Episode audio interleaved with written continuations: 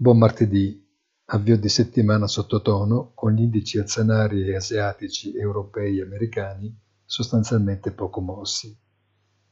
Anche le curve dei tassi mostrano variazioni sono marginali e lo stesso vale anche per il mercato delle criptovalute.